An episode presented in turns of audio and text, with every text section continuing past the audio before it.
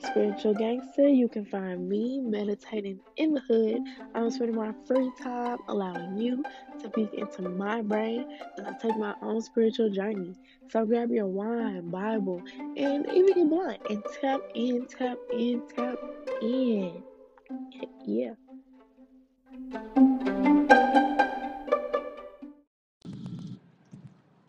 So y'all know I love me a good car ride story, so that's what I'm bringing to you guys today.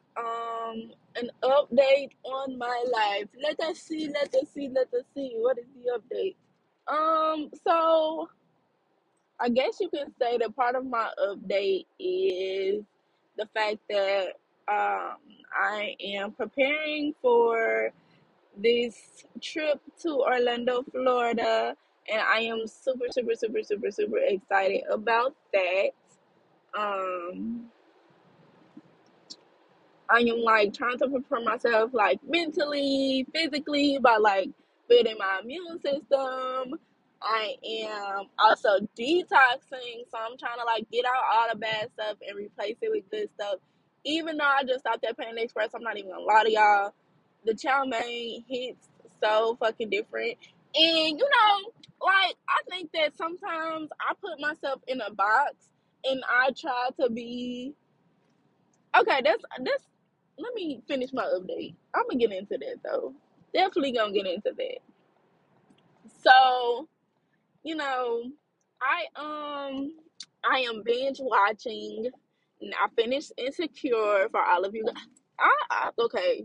Sidebar, finishing Insecure was like not satisfying at all for me. It seemed very much rushed. I love the hell out of Issa Rae, so it's not like any shade to her. Like, I think she's so beautiful, so funny. I just love her. Like, I am in my head Issa. Like, you know, like, I'm funny, but people don't know I'm funny because I don't talk. So, like, in my head, though, it's a whole comedy show. And I realized that when it came to my daughter being born and, like, her coming into her own personality. Like, the little girl played all damn day. And I'm like, where did she get this from? But low-key, like, in my head, I'm a whole comedian. Like, stand-up comedian. Like, microphone, lights, camera, action. Like, I'm a whole fucking comedian. But... you wouldn't know because, for one, I'm not in a position where I'm, like, always showing my personality in the first place.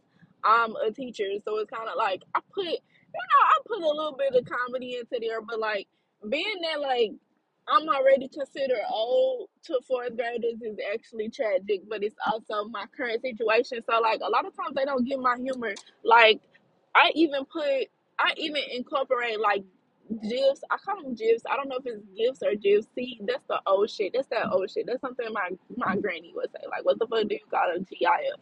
You know? But I put those on my PowerPoints and different shit like that. But, like, most of the time, they don't even get the references. Like, it's so frustrating to feel old. Like, I remember, y'all, I was teaching, and one of my kids was like, I said something about on Facebook, and one of my kids was like, wait, you still use Facebook? And I was like, yeah. He was like, how old are you? And I was like, what the fuck do that got to do with anything, bro? He was like, old people use Facebook, Miss Odom. And I'm just like, what in the fuck? Y'all, never have I ever been called old. As a teacher, like, literally... every parent, every other teacher is looking at me like, oh, look at the little baby, like, trying to figure out life. And whole time, these kids talking about I'm old. And then at the end of the year, I always tell my kids how old I am at the end of the year because I don't want them going back and running and telling their parents because I have my own little theories about what people feel about my age. And so when I told them, they were like, oh, I thought you was older than that. What the hell? You look young, but you just act so old. What the hell? So, all in all, I do try to incorporate my comedy into me being a teacher. But I also, you know, I also kind of, I don't want to say struggle. I don't know the word for it. I don't really show that side of me. But my daughter, like, she has it full blown. Like, I think I made a tweet the other day. Yes, I still get on Twitter for those of you that are young. I made a tweet yesterday, and I just said, like, how my daughter, like, don't get me wrong, man, my baby daddy, like, sucks ass, but I do think that there are good traits in him that, like, I was automatically attracted to. So when it comes to my daughter, like, I see the best of me in him. And she's like, it's crazy because before she ever got here, we spoke her being this dope being. Like, we were like, if we ever have kids, yo, like, that kid is going to be so fucking dope. Because, like, the best parts of us put into a little person is amazing. And the crazy thing is, like, I see that manifested every day with her because she is so fucking amazing. Like, he's a comedian. He's funny in his own little way.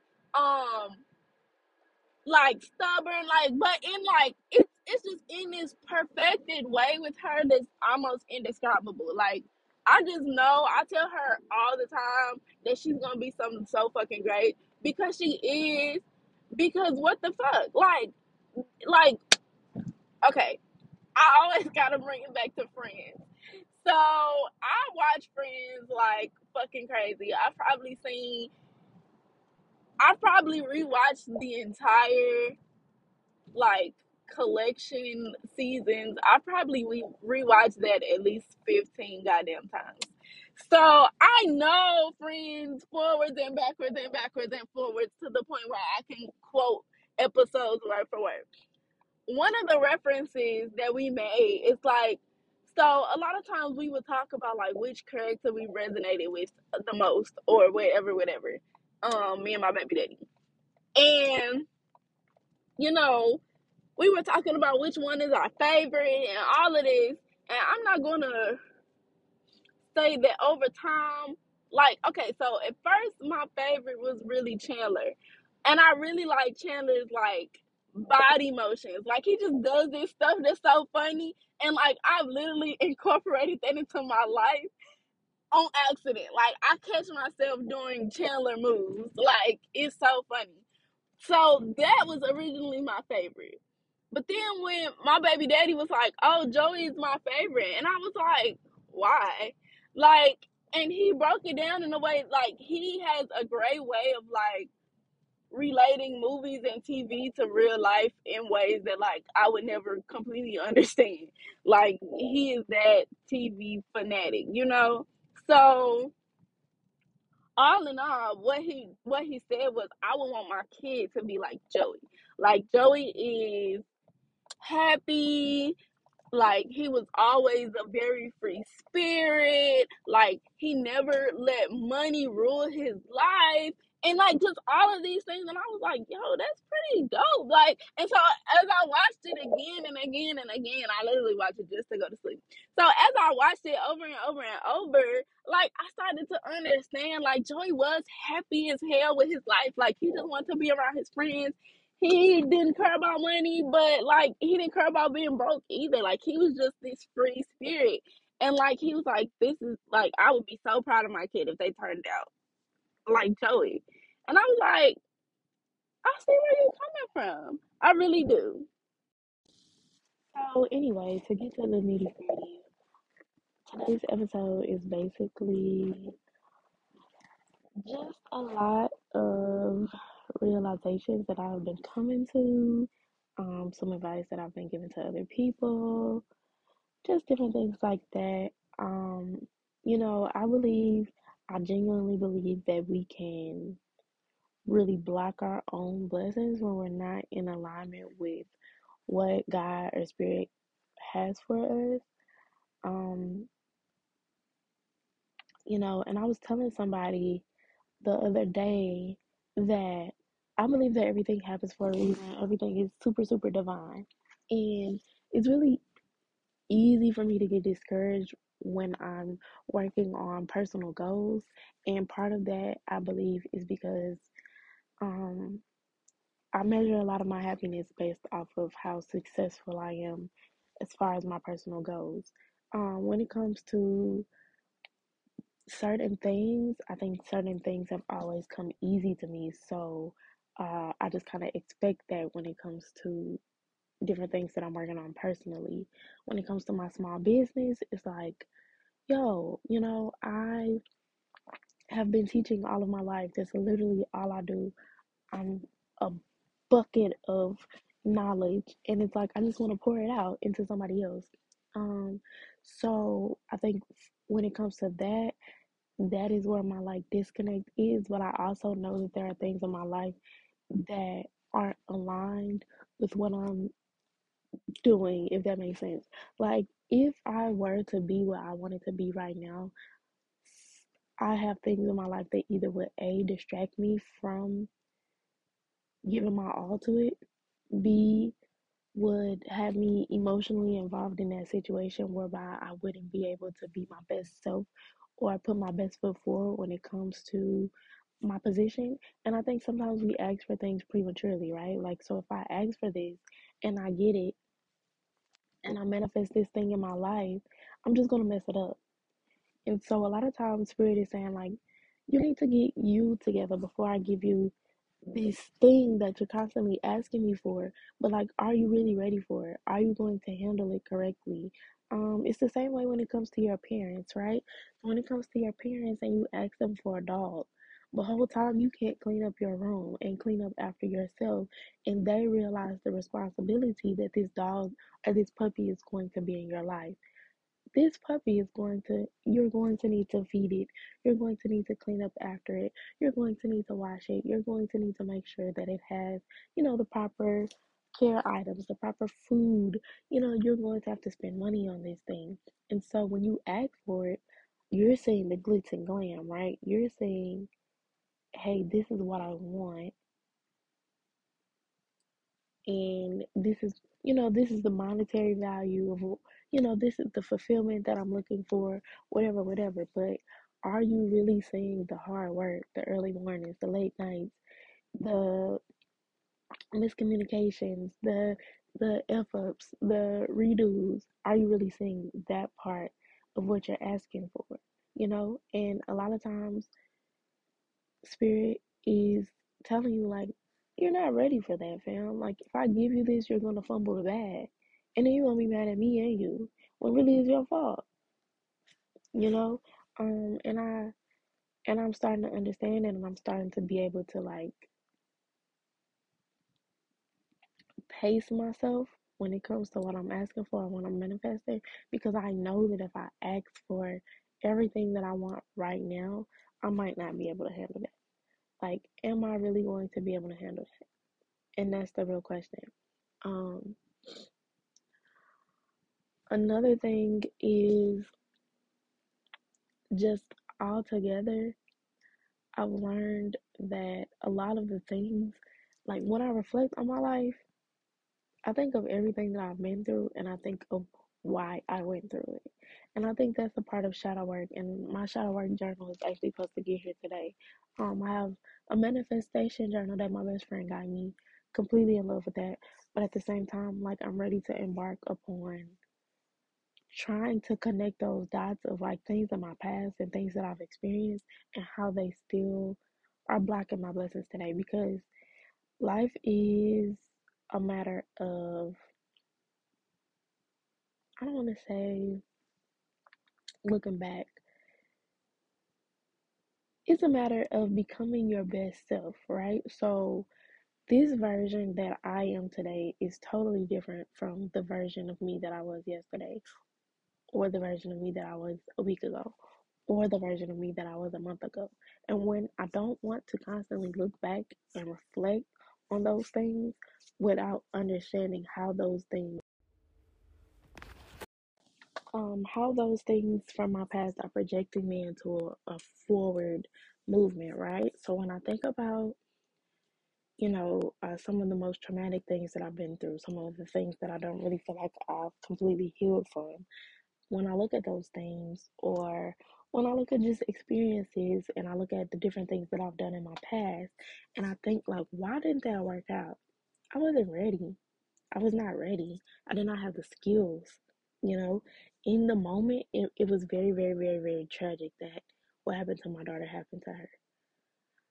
However, looking forward, I now see that was for something greater. That was for a greater spiritual awakening that happened within me.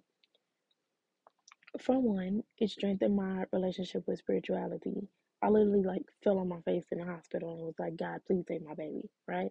I was calling on, you know, every bit of my soul to save my child.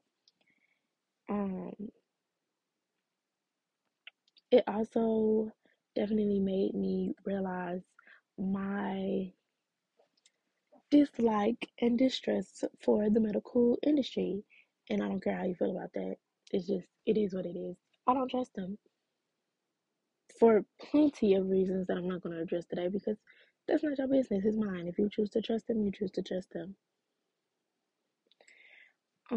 It also definitely made me a better mom. It made me appreciate every single day with my child.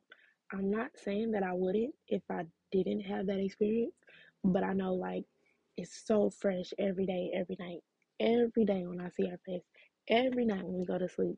Like, it's such a gratefulness within me that I can't even put words to like, have this person growing healthy in front of me, because I remember vividly a time when she was not in that position, or I didn't even know if we were going to see this day. You know, and so it definitely created a greater strength of gratitude within me. Something else that it did, I think that as a first-time mom, like, we have the tendency to, like, freak out over every little thing that happens with our kid. Especially if that, like, something is hurting them or something is bothering them. I still, to this day, do not like to hear my child cry. I hate it, because we were in the hospital for, like, 20-something days, or so it felt. I don't even remember the time. It was a blur. However, I do remember specifically knowing that my child didn't cry. Like, they poked her, they prodded her, they did all of these things to her, and she was not crying. Like, they were like, what the hell? Like, so moving forward, you know, I would hate to hear her cry. But also moving forward, it also showed me how strong, like, babies when they first come out are, like, frail, fragile, right? And a lot of the things that they were doing to her, I didn't feel like babies could really take. Like, I was like, whoa, like, you've taken her this many times in a day. Like, that's got to send your body into some type of traumatic, you know, state. Or, you know, you're doing this and that to her, and she's a baby. Like, you're filling her with chemicals and all of these different things that you're doing to invade my baby's body. And, you know, she was able to tough that out and stick through it. And, you know, still to this day, like, I have such an admiration for my daughter more than I think she will ever understand, because I feel like she beat the odds. I feel like she is a very strong being. I feel like she has a very strong purpose, or else she might not have made it through the experience that she made it through. Honestly, I feel like the devil didn't want her here, but there is a calling on her life. She's here for a reason. Don't know what that reason is. I don't even know if that reason was to save me from myself, to save me from the relationship that I was in. I have no idea. I know that she unleashed something that was caged within me. You know, I had to face one of, you know, a fear that I didn't even know I had, which was losing my first child. You know, I had to face the fact that I felt like maybe that was punishment for me being with somebody I had no business being with. I had to face that. And sometimes in life, you have to be faced with hard truths, and you have to face hard realities in order for you to wake the hell up. And for me, that was my moment. I was like, yeah, there's nothing that I wouldn't do for this little girl, no matter what. No matter how it affects me, you know what I'm saying? Like, it woke me up on what a priority it is to what what a responsibility it is to have a kid and what that feels like, and to have a life that you're responsible for. I mean, I think that being a mother is like one of the greatest jobs in the world. And I also believe that my teaching experience helped prepare me to be a mother. I never wanted to be a teacher, y'all. Right hand up to God. I ain't never wanted to be a teacher. I never wanted to have kids, y'all. Right hand up to God, you guys. My parents, you guys, my family. I never was the type of person to be like, oh, I want a family and kids and big house and 30,000 kids running around and my husband and the dog and live happily ever after. Like, no. I was like, rich auntie me, please. I would be somewhere in New York in my small little apartment living my best life. Yeah, right. So that didn't happen as planned. And when I accepted the position as a teacher, the first week was hell. But the crazy thing about it was I never felt like quitting. There were a lot of other things in my life that I wanted to quit on, or I did. But the fact that I didn't want to quit this particular journey, because I definitely could have. I don't believe that I didn't have the support that I needed to say, I really don't want to do this. Let's see what my other options are. Or let's try something else. Let's go home and take a gap year and do something else. Definitely could have. Definitely had the support to do so. I never felt forced into being a teacher. So, you know, I would go home and I would cry. And I would think of, like, new strategies and new ways to decorate my classroom. New seating charts.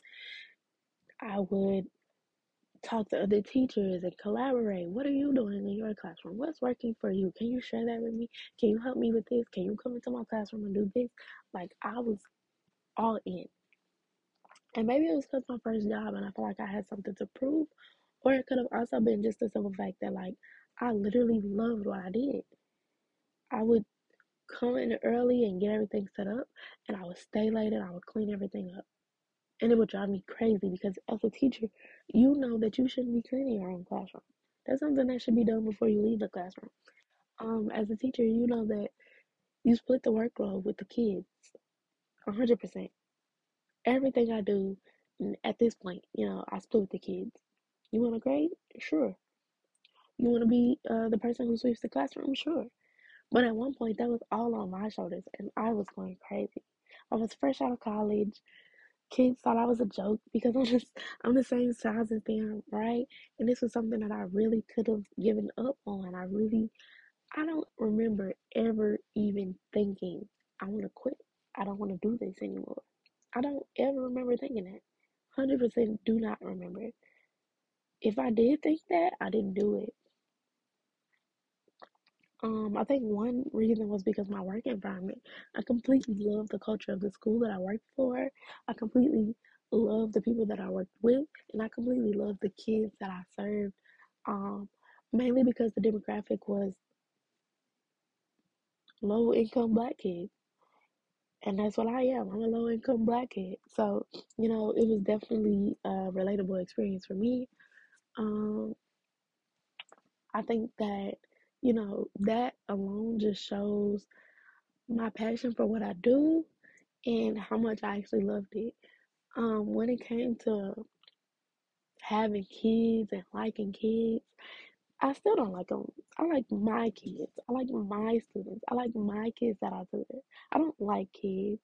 I like mine, right? And as soon as you become a teacher, you'll understand exactly what I mean by that.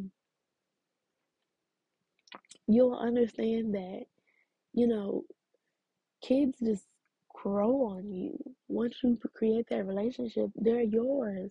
And they're yours for life. I have kids that I completely started with, you know, and I still talk to and I still keep in touch with. And their families still keep in touch with me.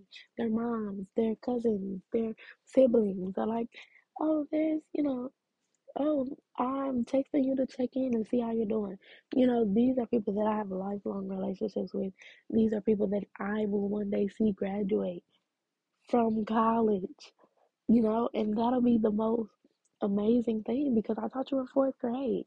And here you are 12 years later, graduating from college. That's amazing, you know. Those are my kids. And I think that once I realized how selfless and, you know, how just open and giving you have to be a teacher, because that kid that doesn't have a tampon or a pad when she starts her period and you have it, that's a lifelong connection.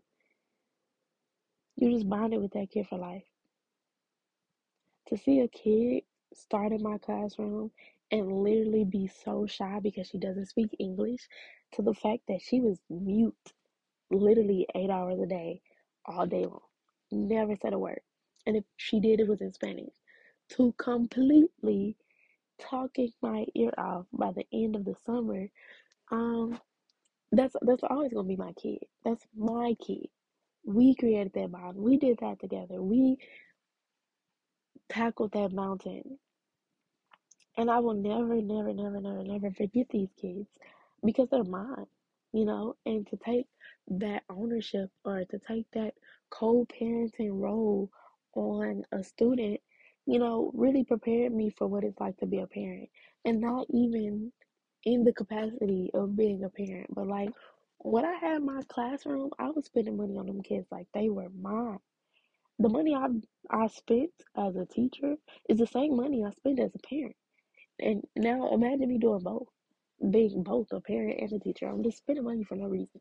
But that's neither here nor there. Like, it definitely prepared me mentally, because I've always been pretty selfish. I don't regret being selfish. I don't take it as a word of offense anymore. I actually embrace being selfish, because it's important to be selfish in life.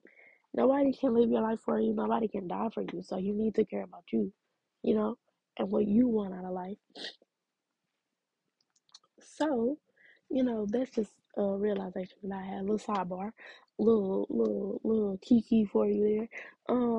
But I did want to be more selfless when I became a teacher. Like, I had to care more about somebody else than myself for once. And it was crazy. It was a great feeling.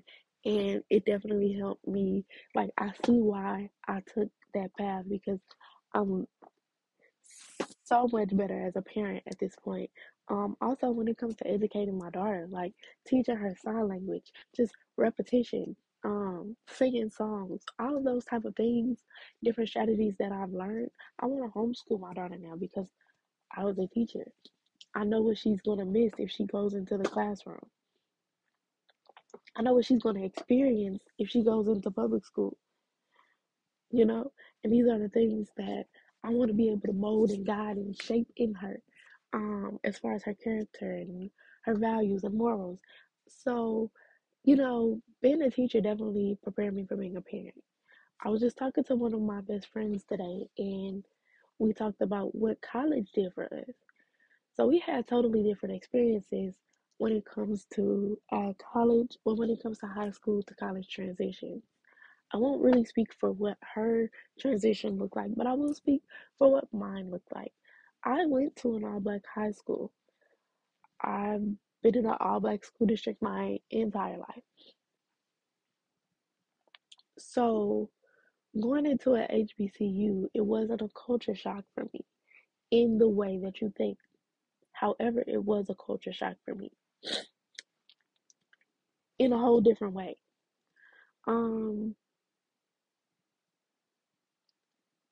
Prior to being at an HBCU, in the community that I come from, it is not likely to see successful Black people in large amounts.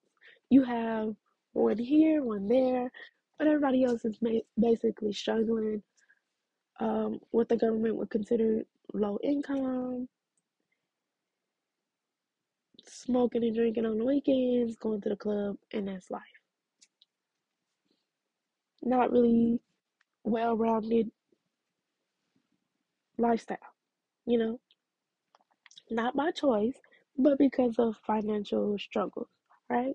And so going to an HBCU was a culture shock for me because I had never really seen the other side of Black people that were activists, Black people that were community organizers, Black people that were academically knowledgeable, Black people that were professional, Black people that looked different, Black people that played instruments, Black people that were gothic or emo, Black people that, like, you see Black people in all different lights when you go to an HBCU. So for those of you guys out there that are considering attending an HBCU, I definitely recommend it. Because all the Black people in the world are not in your neighborhood, right? But when you go to an HBCU, you pull all of these Black people from all across the world, all different walks of life, into this one big Black ass school, and it's a beautiful thing. For me, that opened my eyes into unlimited possibilities, networking. I was able to travel with people who, you know, were from different parts of America. You know, I was able to go home with friends and experience what their life was like. I was able to take trips with other friends and experience what that is like. You know, college is the only place that you'll get the experience of living with 4 different females and then taking a trip with 10 different females and having a totally different experience.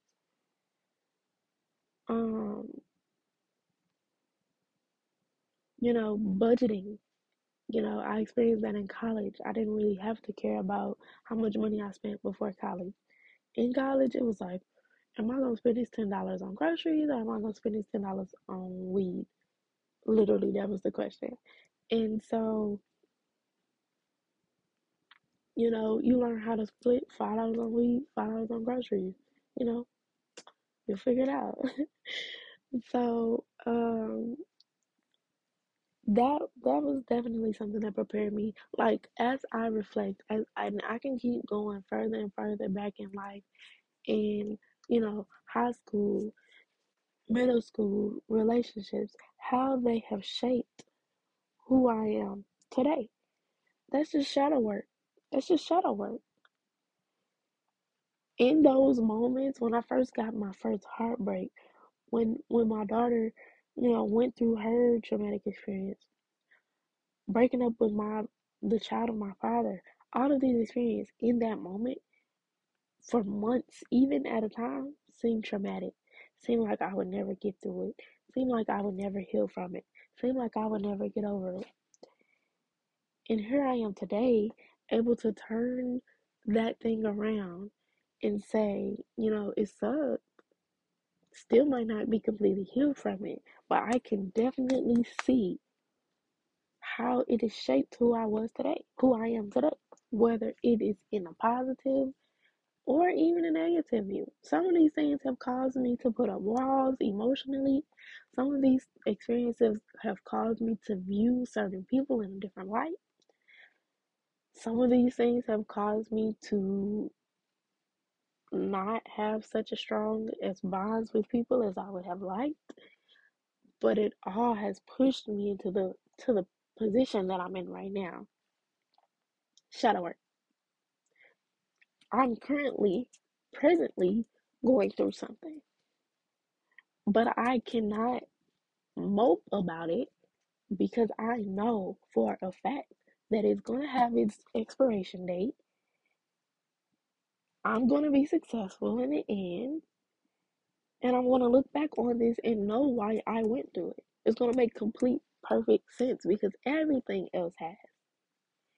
And so, you know, once you start understanding the balance of life, yin and yang, there's always going to be a little bad in the good. There's always going to be a little good in the bad.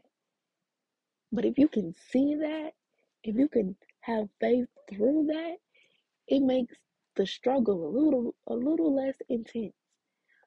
You know, something that I'm not dealing well with is grief, right? I don't really understand why people transition from here into the afterlife and why does it hurt so bad. However, I know that energy never dies. And I know that, what was that? Yesterday was the birthday of my grandfather who passed. And I just thought about the ways that my daughter acts like him. That would have been her great grandfather. And his energy, his spirit is still lingering, not only through his kids, but through his grandkids and through his great grandkids.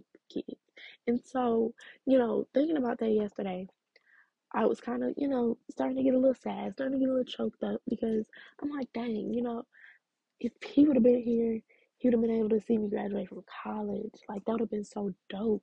He would have been able to see me accomplish so much and been so happy for me and of me. And he would have had such a great time with his great grandkids. Like, it would have been crazy, right? I started to get a little choked up. But then I thought about it, and I thought about, like, how strong the traits of my child reflect this man who she's never met. His energy is not dead. He's very much alive. He's very much living through his kids. His kids are so much like him. It's crazy. And through my kids and through me, the energy is not dead. The energy still lives on. The happiness, the glow, the mindset, it still lives on. And I think that's so important for us to realize. Like, I think it makes me deal with situations a lot better when I realize that this is for a purpose. Like, I have to go through this. It's not, why am I going through this? It's, I have to go through this.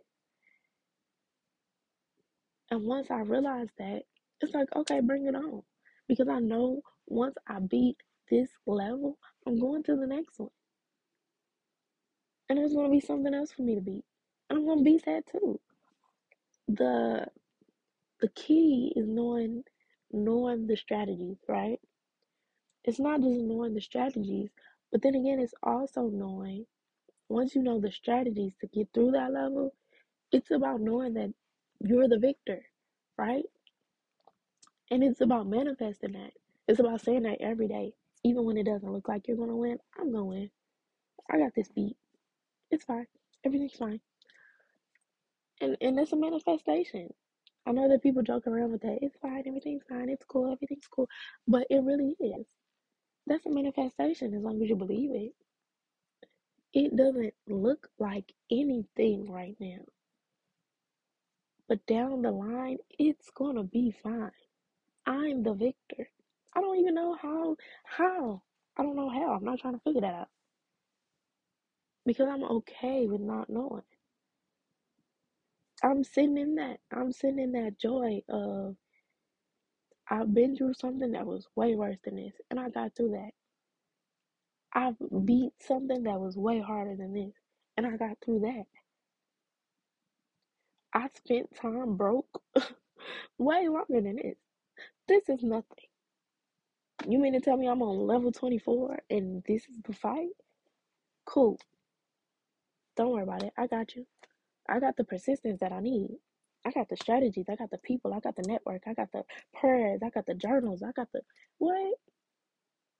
I'm armed. I'm locked and loaded. What else?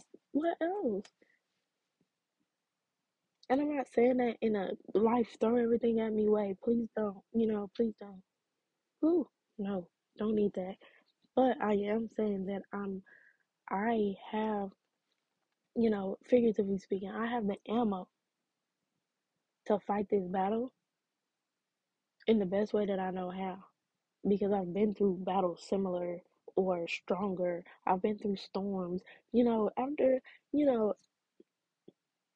theoretically speaking, if you're in a spot where you, have bad storms or bad weather, after the first couple of storms, you know how to pin your stuff down in the ground so that it's not flying away. You know how to protect your house. You know to have a backup generator, right? You know all of these things now. So when the storm comes, you're like, oh, okay, it's a storm, it's bad, I'm scared, but got the crawl space ready.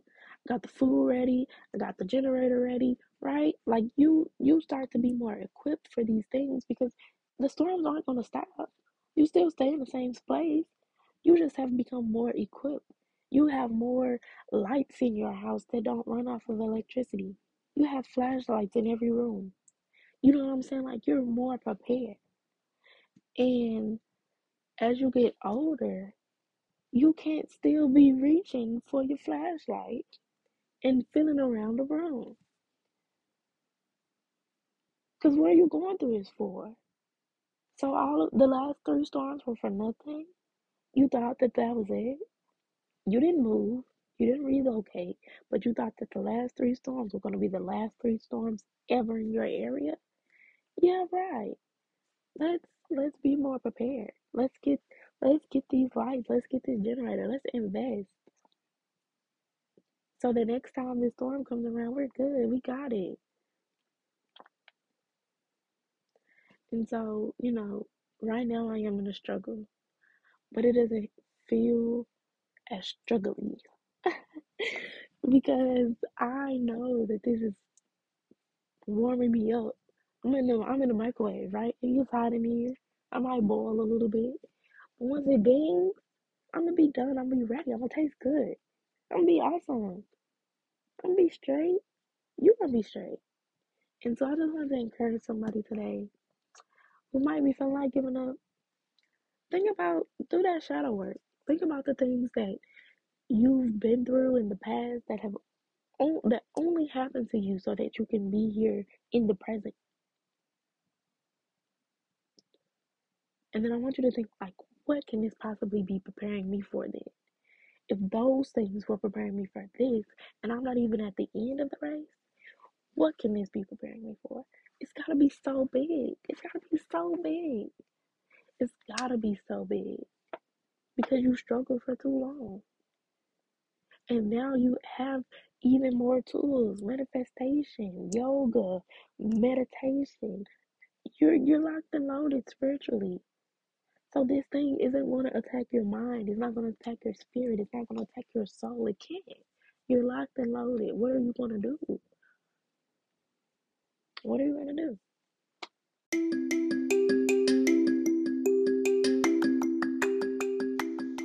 Hey y'all, it is Ada, Spiritual Gangster. Just wanted to make sure you don't forget to follow me on Instagram at 33spiritual_gangster with one more underscore.